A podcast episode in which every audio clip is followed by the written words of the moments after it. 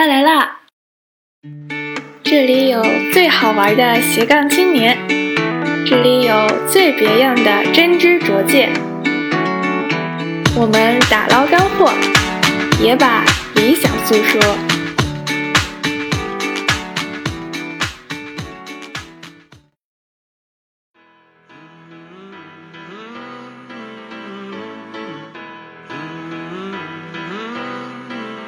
那块石头是悬空的，然后到底下峡湾的距离是九百八十四米。我站上去的那一刻，我就在脑子里面计算，我掉下去大概需要多少秒。就是如果真的掉下去的话，我还有多少秒可以来回顾一下我的人生？也不知道为什么，就是突然一回头，就发现之前走过的路旁边的雪山，还有旁边的河，整个的景色就铺在你的面前。我会提前想好，就是我就是不要做任何攻略，到了那儿看到哪儿玩哪儿。我也很希望我的旅行中是充满一些意外的惊喜的。我不希望呃严丝合缝一一点点一一定都是按照计划来的。而且旅行的计划永远是被用来打乱的。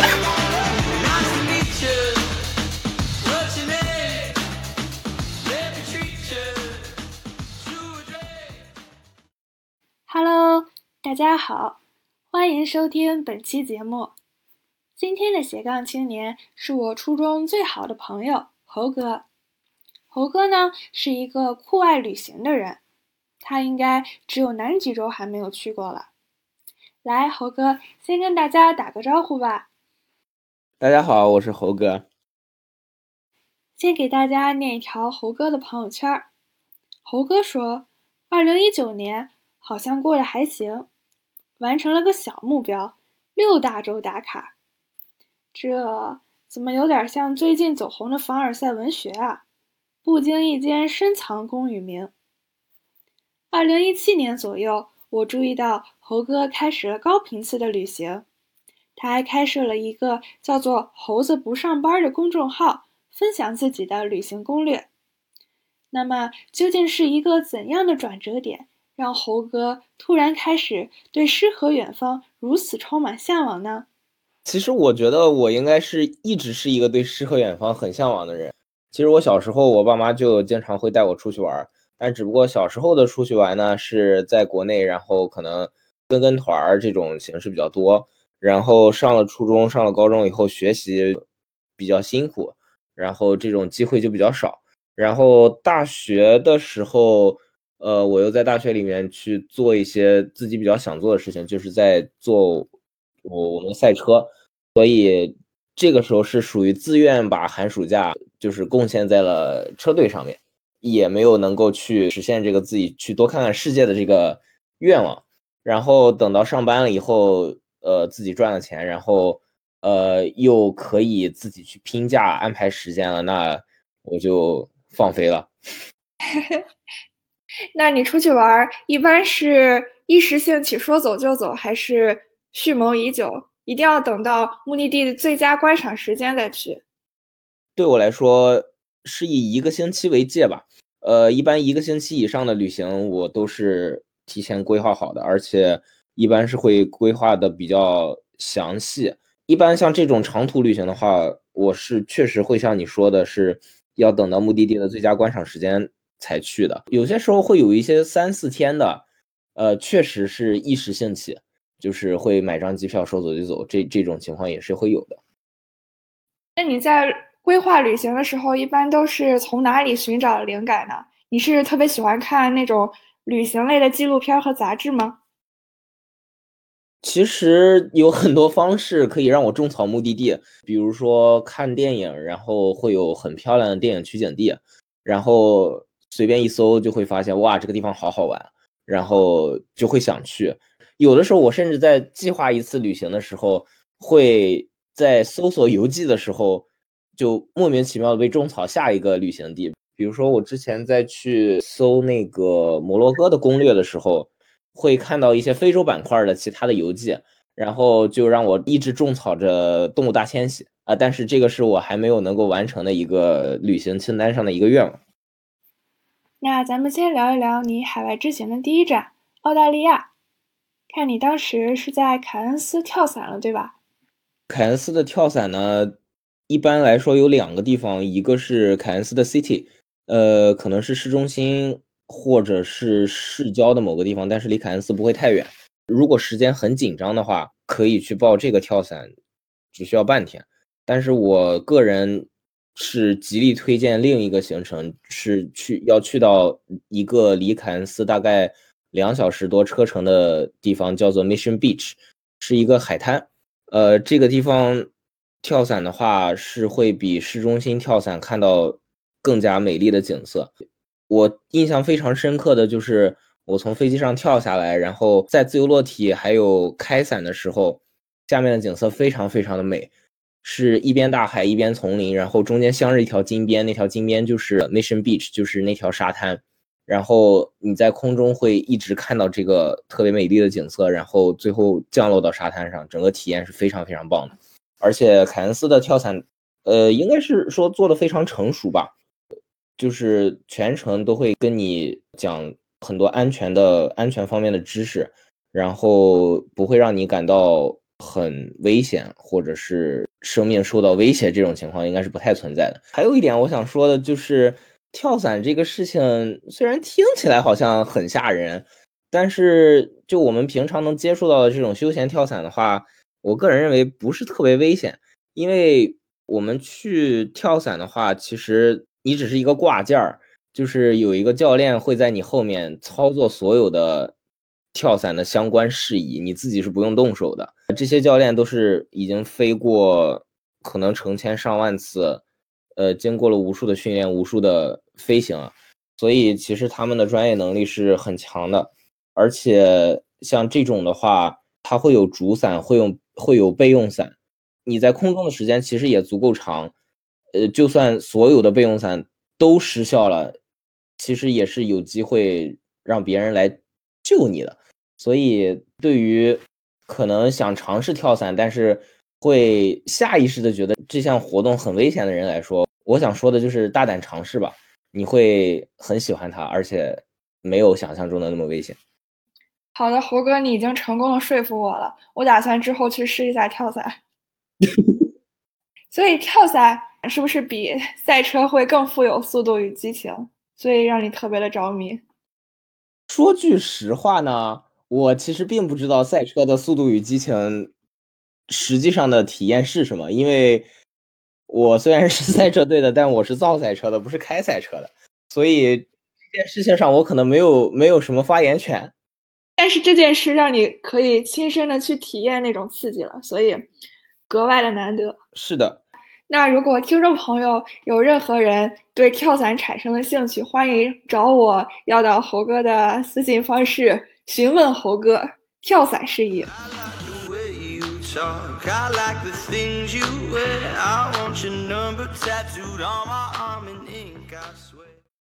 我看你接下来又去到了挪威，看了挪威的峡湾，对吧？感觉那也是非常惊心动魄的，因为我记得你朋友圈的封面照片好像就是站在一个镶嵌在岩壁裂缝之间的一块岩石上，然后那个岩石它是一个悬空的。是的，那个是一个非常奇妙的经历。哎，给大家介绍一下吧，什么是峡湾？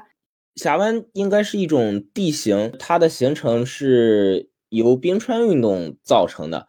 之前在有冰盖的时候，冰川运动会造成很多很深的切缝，然后当冰川消融了以后，这些离海很近的缝隙被冰川切割出来的缝隙会造成海水倒灌进来，然后海水倒灌进来以后，就形成了我们现在看到的峡湾。所以峡湾的比较典型的景色就是水和山，但是这个水呢是倒灌进来的海水，所以和我们比如说在国内看到的三峡啊这种形成的原理是不一样的。哎，那这种地形是不是也蛮少见的？这种地形的话，一般情况下是在高纬度的地方会有，因为峡湾这种地形是冰川运动造成的嘛。是不是只有在欧洲才有？好像亚洲并没有这一种奇观。因为中国的纬度相对来说比较低，在我们这边是不会有那种强烈的冰川运动的，它也就自然造成不了这种地形。呃，比较有名的峡湾应该就是在北欧，然后美国那边还有新西兰。需要攀岩吗？需要爬很久的路才能看到最美的景色吗？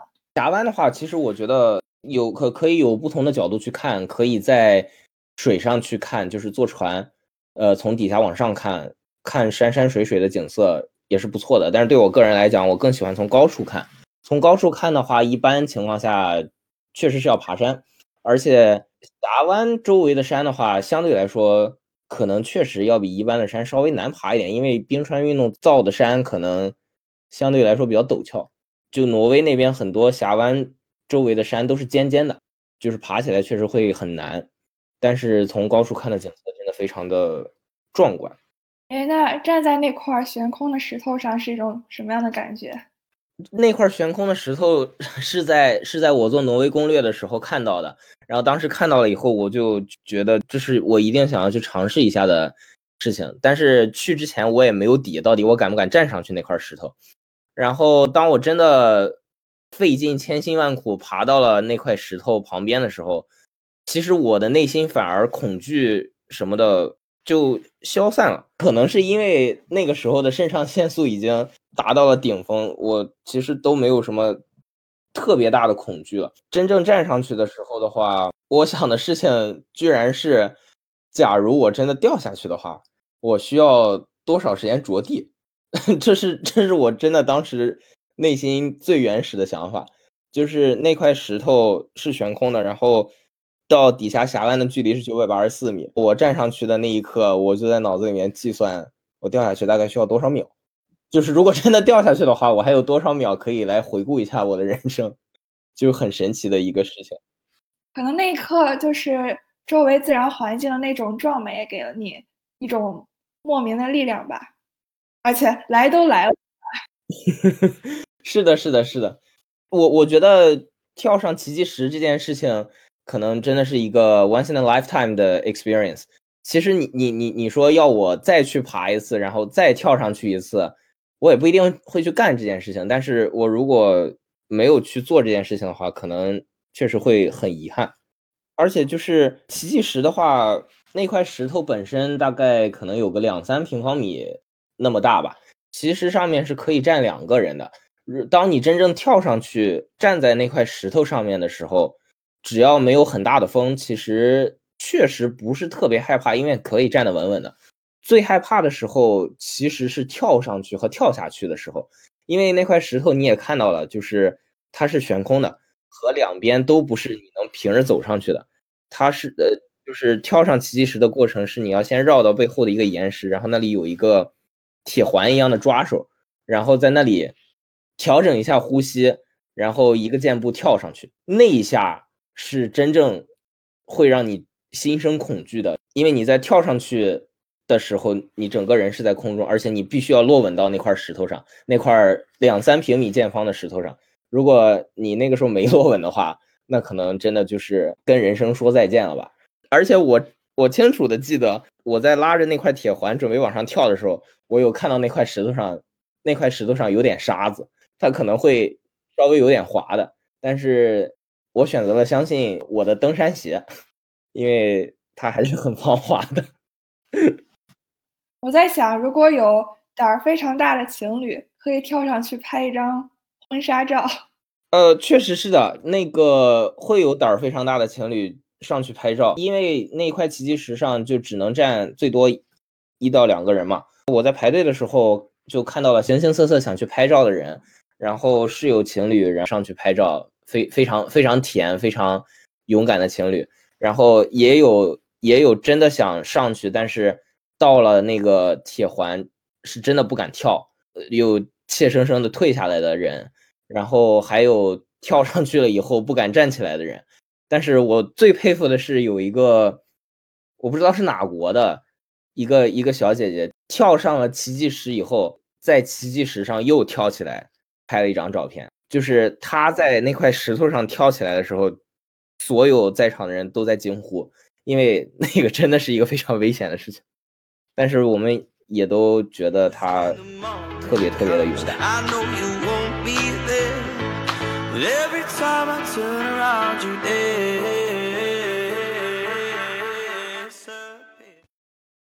接下来我们来聊一聊，我觉得应该是你最喜欢的地方了吧？是阿根廷。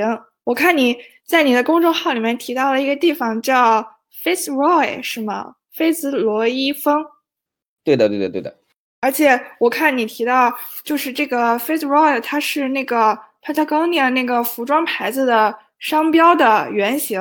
其实之前我一直以为那个是设计师的随手一画。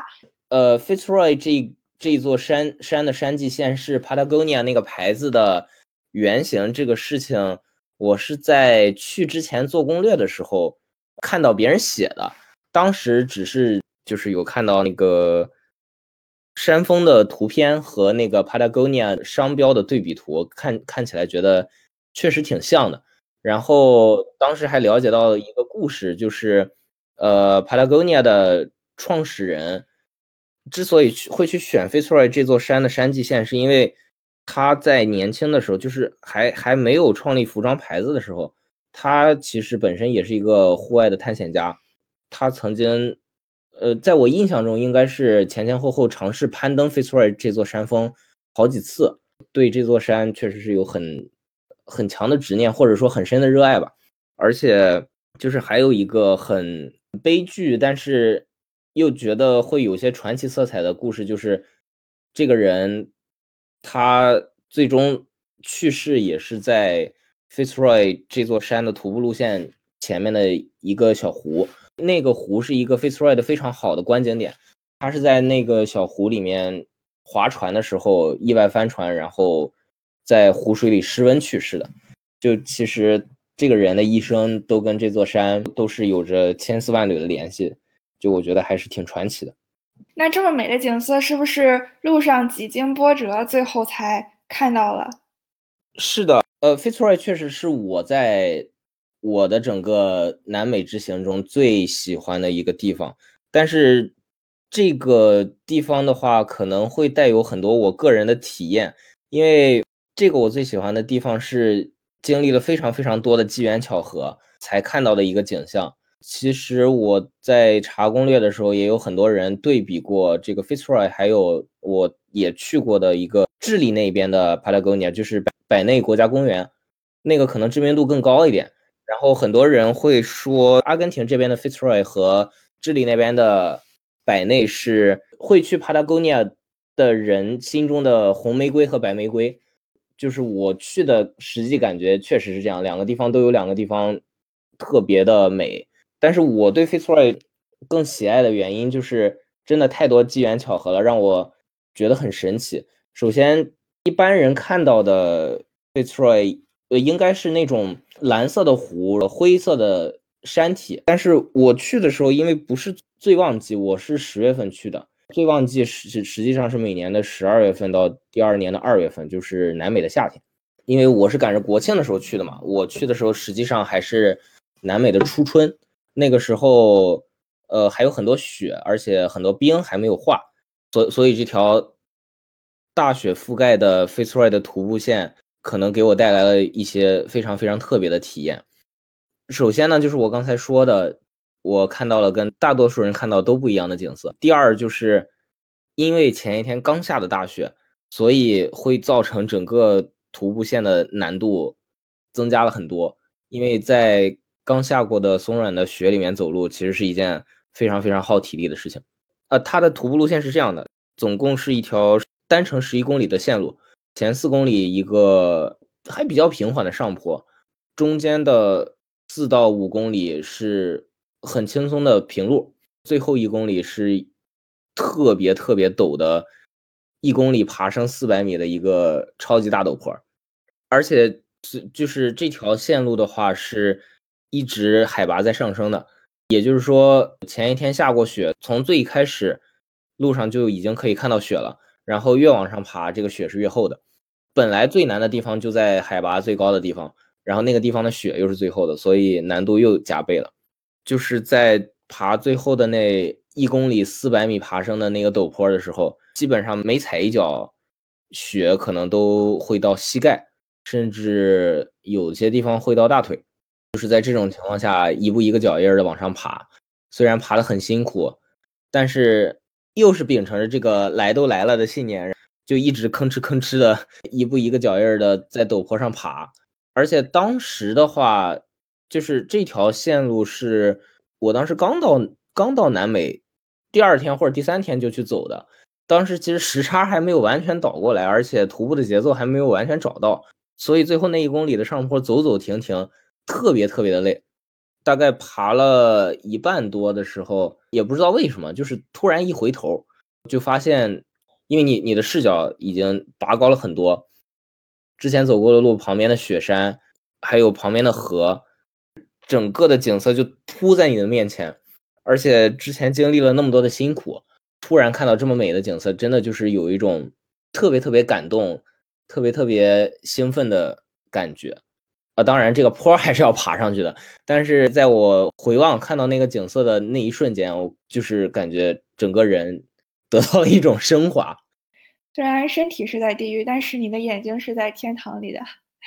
呃，是的，呃，但是身体也确实是在地狱里的。帕拉贡尼亚这个地方很出名的就是它的大风。那天在 Fitzroy 的风其实还可以。但是到了徒步路线终点的时候，就是海拔也已经有一千多米了。当时那天我记得看的天气预报是，以下小镇的温度是零下二度，到到了那个终点一千多米海拔的那个地方，可能就已经零下八度或者零下十度左右了。然后又吹着嗖嗖的冷风，但是那个景色又非常非常的好。当时我记得很清楚，就是在峰顶的时候，呃，那半个小时总共就六个人，然后那里有一个有一块很大的石头。可以挡挡风。当时在那个终点的六个人，就所有人都蜷缩在那个石头后面。但是因为景色太美了，也没有人想走，但是都冻得瑟瑟发抖，就很有趣。但是我在这一块确实是遭遇过真的会会把人吹跑的风。不过不是在阿根廷，是在智利，就是我刚才提到过的那个智利百内国家公园。在最后一天的时候去看一个叫 Los Cuernos。角峰，角峰的一个观景台，然后那个地方是在百内公园的地图上标志出的大风口。这个标志出的大风口，其实是我在后面想写这个百百内这这个的游记的时候，重新去看地图，我才发现是已经事先标注好的一个 Windy Pass。我再回想到那天的经历，我就觉得哦，原来标注这个是有意义的。我觉得这是无知者无畏。但我相信你可能就算知道那是一个赫赫有名的风口，你还是会去的。哎，你说有有了这个铺垫，你之后是不是就可以去挑战珠穆朗玛峰了？不行的，我觉得这个好像，嗯，不不太有可能。我现在只爬过一个五千米的雪山，那个雪山已经已经够累了。珠峰的体能储备不是一般人能做得到的，这个还是 很难很难很难的。哎，你刚刚提到同行一共有六个人，他们都是来自于哪一个国家？是什么样身份的人？啊，说起来这个我就觉得很难过。我在峰顶碰到的那那几个人，我想一想，应该是有一对澳大利亚的情侣，他们是专门来南美旅行的，已经旅行了四个月。然后有一个加拿大的亚裔小哥，然后那个小哥是已经出来了两个月，然后计划旅行六个月。还有两个不知道是阿根廷的还是还是还是哪儿的，但是肯定是南美的人。他们两个人好像是学生，就是也也也是那种就是 gap year 出来玩玩了很长时间了。就是当时 在山顶，就是大家都会问你们来自哪儿，然后玩了多长时间了。他们都是几个月几个月的数的，就只有我，我说玩了三天，玩半个月就走。呃，当然其实也不少了，但是就跟他们比起来的话，还是有点羡慕嫉妒恨的。哎，除了雪山，那里的星空是不是也特别壮观啊？哦，对的，那个星空是在底下的小村子里看到的。Fitzroy 那条徒步线路的起点是一个叫 El Charlton 的小村庄，因为离山很近，然后空气非常的纯净。那天晚上的话，就是我吃完饭走在走在路上，然后抬头一看，突然发现云散了。那天晚上其实就是我去爬 Fitzroy。的前一天晚上，那一天的白天是一直在下雪的，就是那场覆盖了 Fitzroy 整条线路的那场雪。是前一天白天下的，然后晚上的时候云开雾散，然后就看到了那个非常非常美的星空，而且那个是我在我头一次在南半球看到银河。感觉你的旅途中总是充满了惊喜。对我，我确实觉得我每次旅行的天气状况都非常的合我的意。我感觉我可能自带一个晴天娃娃啊，当然这也有可能跟我去之前会选最最佳的时机去也有一定的关系。但是我可能确实旅行的时候，在天气方面的运气是很不错的，一般都能碰到晴天或者是比较合适的天气。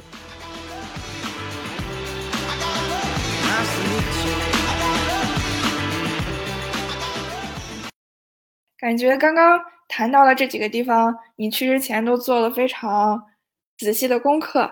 然后我也发现，其实你有的时候是真的就是说走就走的。我记得有一次你好像说得了重感冒，然后当时可能状态也不是特别的好，然后你就直接订飞机去了马来西亚，然后在那里待了一两周，然后重感冒瞬间就好了。其实只待了四天，四天还是五天的。那次确实是，就是当时感觉工作不太顺心，然后也确实是得了重感冒，就是想找个地方换一个环境休息一下，一个是给身体休息一个一下，一个是给心灵休息一下。当时的马来西亚是电子签，很快就能出签，机票也是提前一一天还是两天买的。这次是确实是一个说走就走的旅行，也不会去做任何攻略，因为我的目标就是去那边找一个地方瘫着，也不是说完全是瘫着吧，这种是计划性的、无目的的旅行。我会提前想好，就是我就是不要做任何攻略，到了那儿看到哪儿玩哪。其实这这个也是一种挺不错的玩法，而且就是。其实就算是我计划好的行程，比如说所有的长于一周的旅行，我虽然是会计划好每天的行程是怎么样的，但是其实计划好的行程里面，经常会加进去一天到两天空的。这这种空行程的一个原因，可能是为了给一个天气做缓冲，就是因为很多自然景色跟天你看到的东西跟天气很相关，然后这种时候我可能会留一天。就是万一前面哪一天天气不好，那那天可能就废了，然后我就多留一天，然后让我看到好景色的概率再多一点。但是很多时候这种空行程也也会发生在城市，就是比如说，比如说我去挪威的那次，会有一天待在哥本哈根，我那天就是在之前计划的时候只写了一个哥本哈根，什么都没有安排，就是到了以后想去哪儿去哪儿，很很随性的去玩儿，这这这是一种。很随性的玩法，也也是一个调剂吧。我也很希望我的旅行中是充满一些意外的惊喜的。我不希望呃严丝合缝一一点点一一定都是按照计划来的。而且旅行的计划永远是被用来打乱的。哎，我觉得这种旅行态度其实特别的好，给自己的计划中留一点 buffer time，而且不一定完全要遵循自己的计划。真正在目的地的时候，也不需要赶场，然后也不需要走马观花，最后可能以一个非常疲劳或者焦虑的一个状态完成了旅行。有的时候可能随性一点，反而会有更大的惊喜。对的，对的，没错。因为我觉得，就我的我的旅行态度就是，我坚决不做一个走马观花的人。其实你也能看到，能从我选的目的地里面看得到，就是我其实很喜欢去一些。小众的，然后没有很多人去过的地方，因为我觉得这样的体验可能是相对来说更独特一点的。就是我会宁愿去舍弃一个可能很多人都会去的目的地，换来我在我最想去的地方多待一天，然后让我的旅途更加轻松一点，或者是玩的更深度一点。哎，那你再来一次美国吧，美国可多这样人迹罕至的自然风光了。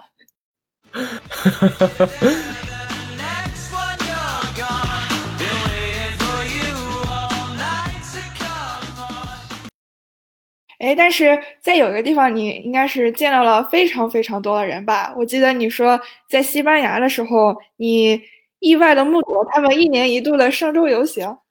对，那个好像叫圣周游行或者叫圣日游行，我记得不是很清楚了。但是那个游行真的是，其实可以算是一个惨痛的回忆，因为 因为当时我们是那那一天到的塞维利亚，然后这个游行就是在塞维利亚，好像就是发源于塞维利亚。那天晚上我们是从马德里坐的欧铁还是西班牙的高铁，反正就类似西班牙的高铁到了塞维利亚酒店 check in 完，大概八点多，然后那个时候我们想的只有一件事，出去觅食，因为饿。但是，但是然后就正好撞见了那个游行。但其实，在如果不是因为我们当时太饿的话，这个游行是是一个很新鲜的事情，因为没有在其他地方看到过。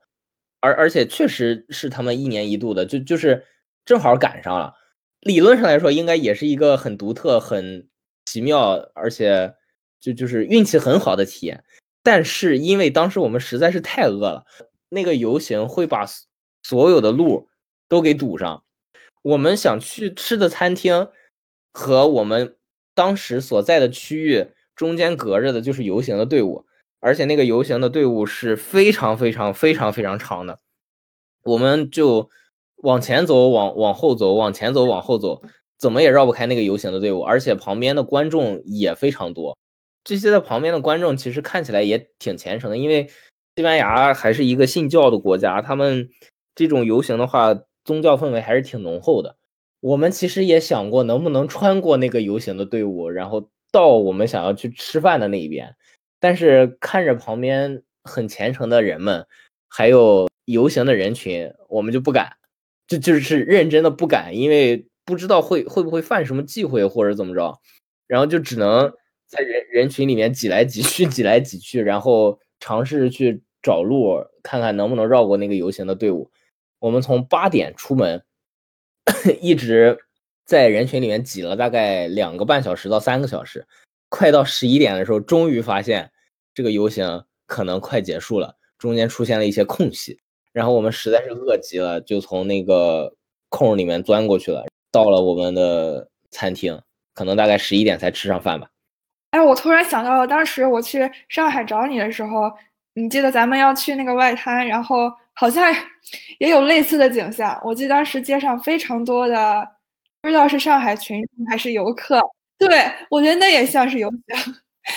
哦，对的，那那应该是南京东路吧？就是南京东路通通向外滩的那条那条道上一一直人都很多。但是那群人的话，你可以挤啊。但是游行的人群，他们很虔诚，你不敢去挤他。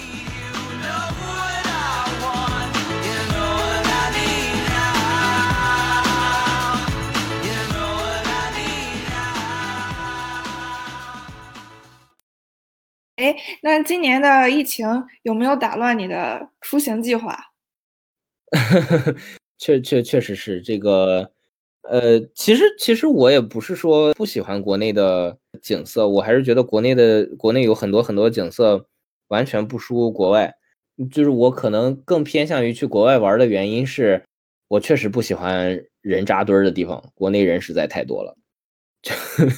而且我在国内旅行的时候。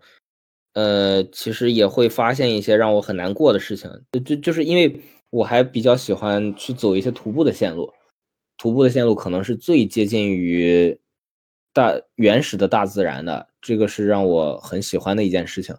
但是在国内的徒步线路和国外的徒步线路会发现一个非常非常明显的区别，就是国内的徒步线路上真的全是垃圾，但是这件事情在国外的徒步线路上是真的见不到的。我今年八月份去了一趟雨崩，就是梅里雪山那里的徒步线路。那其实是一条开发的还比较成熟的徒步线，就是沿途会设有很多垃圾桶，就是隔隔个几百米就会有一个垃圾桶。但是即使是这个样子，还是会在路边或者就是在垃圾桶旁边看到不应该出现在那里的垃圾。就作为一个对比，我在挪威去走。徒步线路的时候，就奇迹石也好，步道石也好，或者是在那个罗弗敦那边爬山也好，首先就是在景区，也它那甚至都不是个景区，就是在那个步道的起始点会会立一个牌子，然后告诉你就是要保护环境，要把垃圾收走。全程没有任何垃圾桶，但是我全程没有见到任何的垃圾，所有人都非常非常自觉的自带垃圾袋，然后把自己制造的垃圾收到垃圾袋里，然后背下山。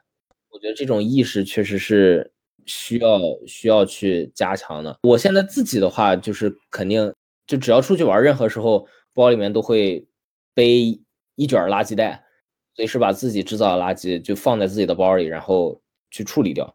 但是就如果以如果之后在国内的徒步线也好，景区也好，就如果可以不要出现垃圾遍地的情况，那可能是我最希望看到的一件事情。对，所以我们大家在出行的时候，在当地留下我们的欢声笑语就好，就不要留下其他的痕迹了。